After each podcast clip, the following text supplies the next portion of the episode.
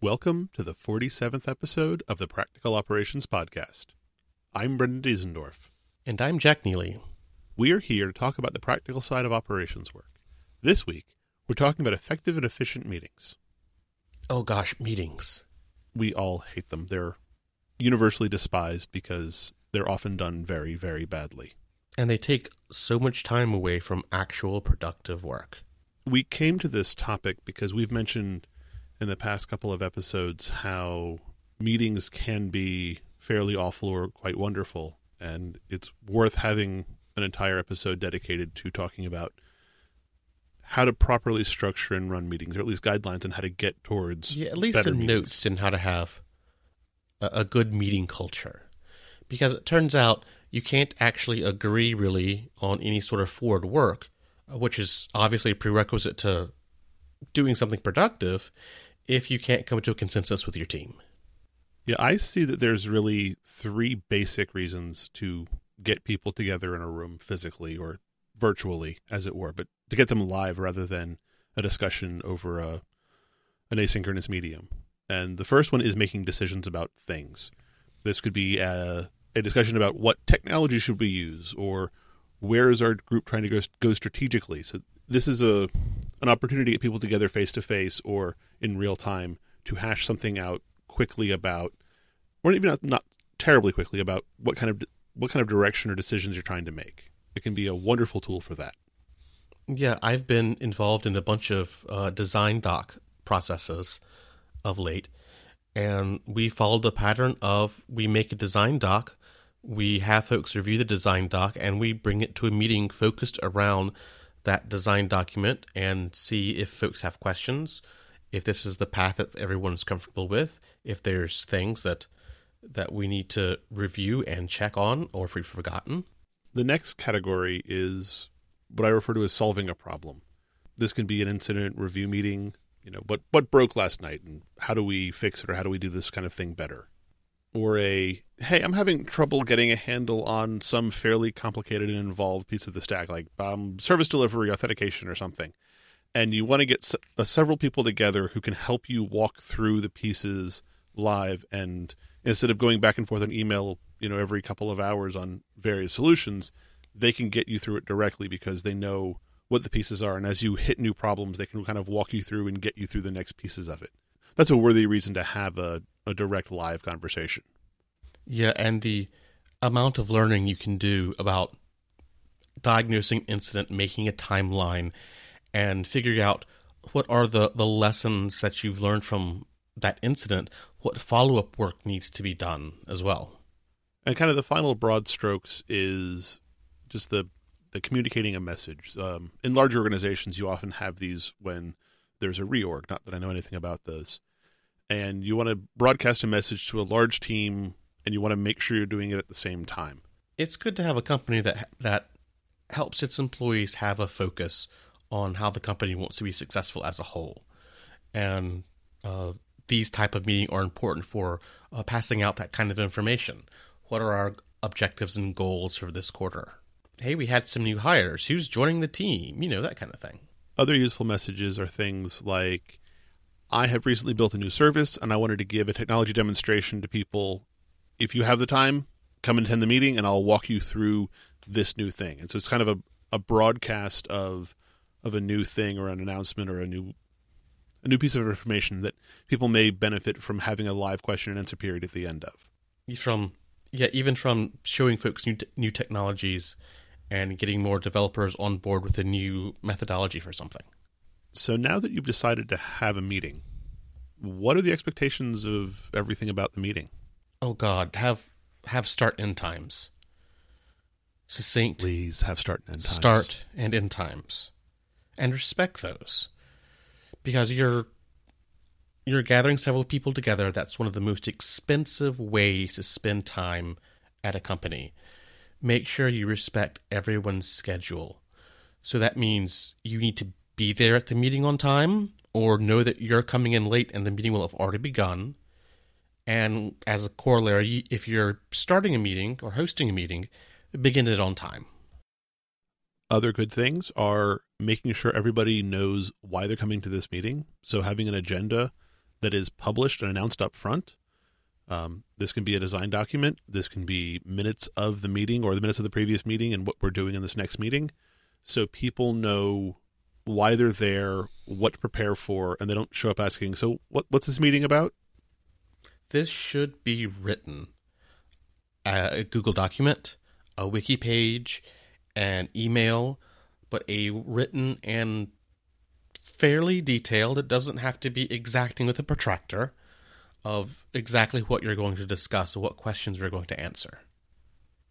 And if there's things to bring to the meeting in terms of either knowledge or prep work, so people can know ahead of time that they need to be prepared to speak about a topic. Because a lot of things in large environments, especially, you kind of page out those things to disk, as it were, and trying to recall during a meeting live, like, okay, what's the what's the specific semantics of how this config file is laid out? You're never going to remember. So if that's important for the meeting, let people know beforehand so they can come prepared for it.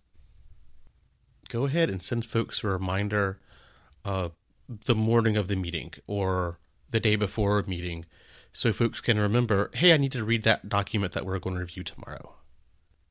Another thing is while we're while we're on the, the, the timing of meetings, if you finish a meeting early, call the meeting. Say, hey, we're we're done with the meeting. If people want to hang out and socialize for a little while, that's fine.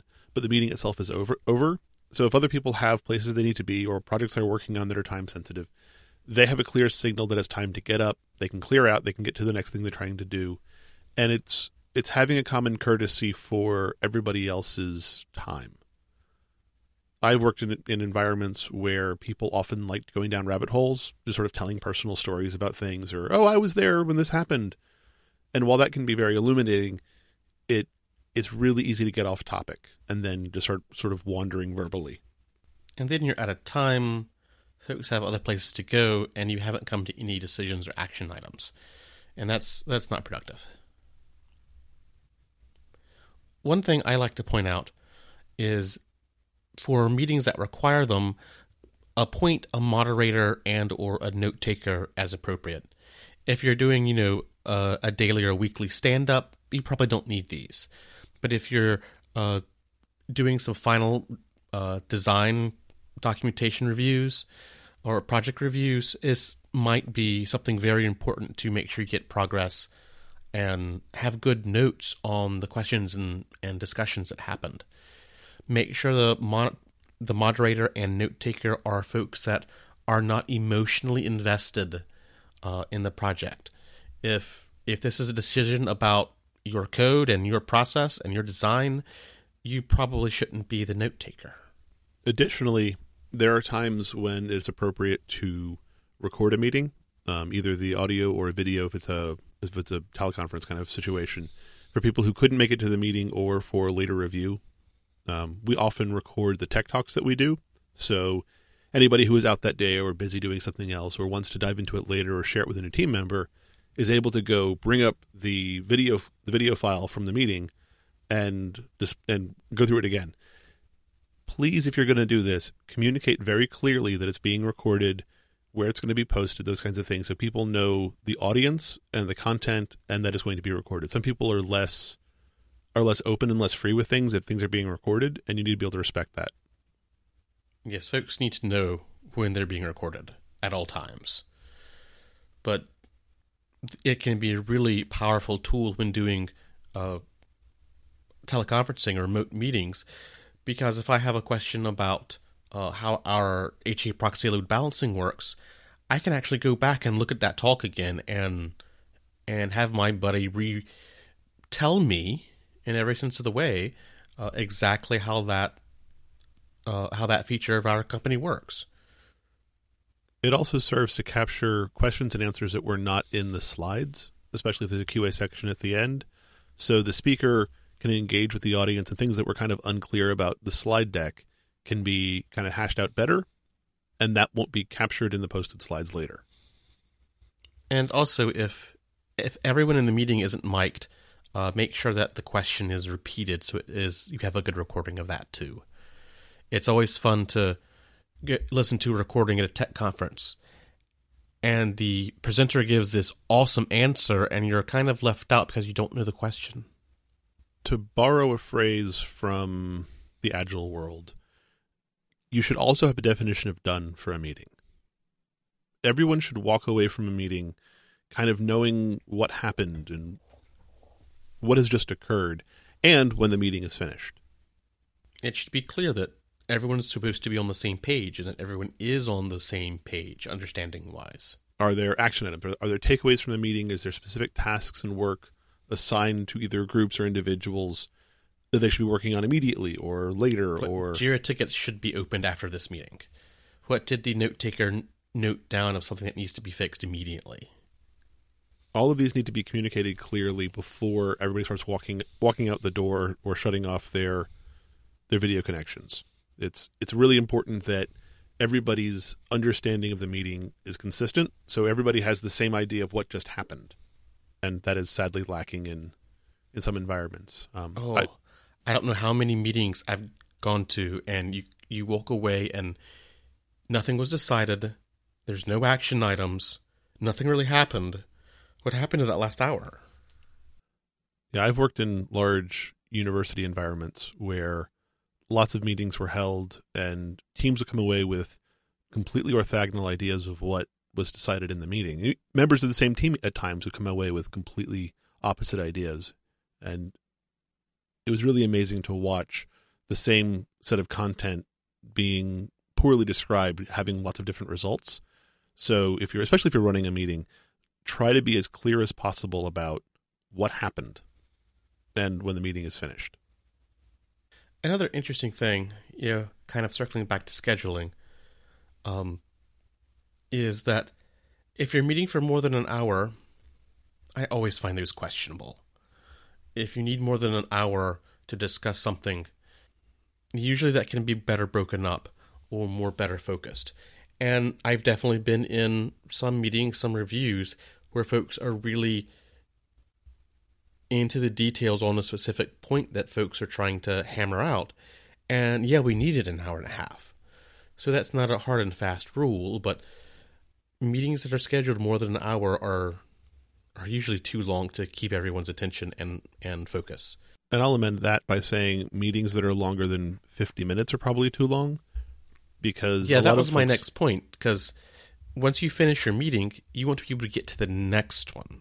Not everybody has the luxury of having only one meeting a day. In fact, many of us get stuck into specific days of the week where lots of meetings are stacked up back to back.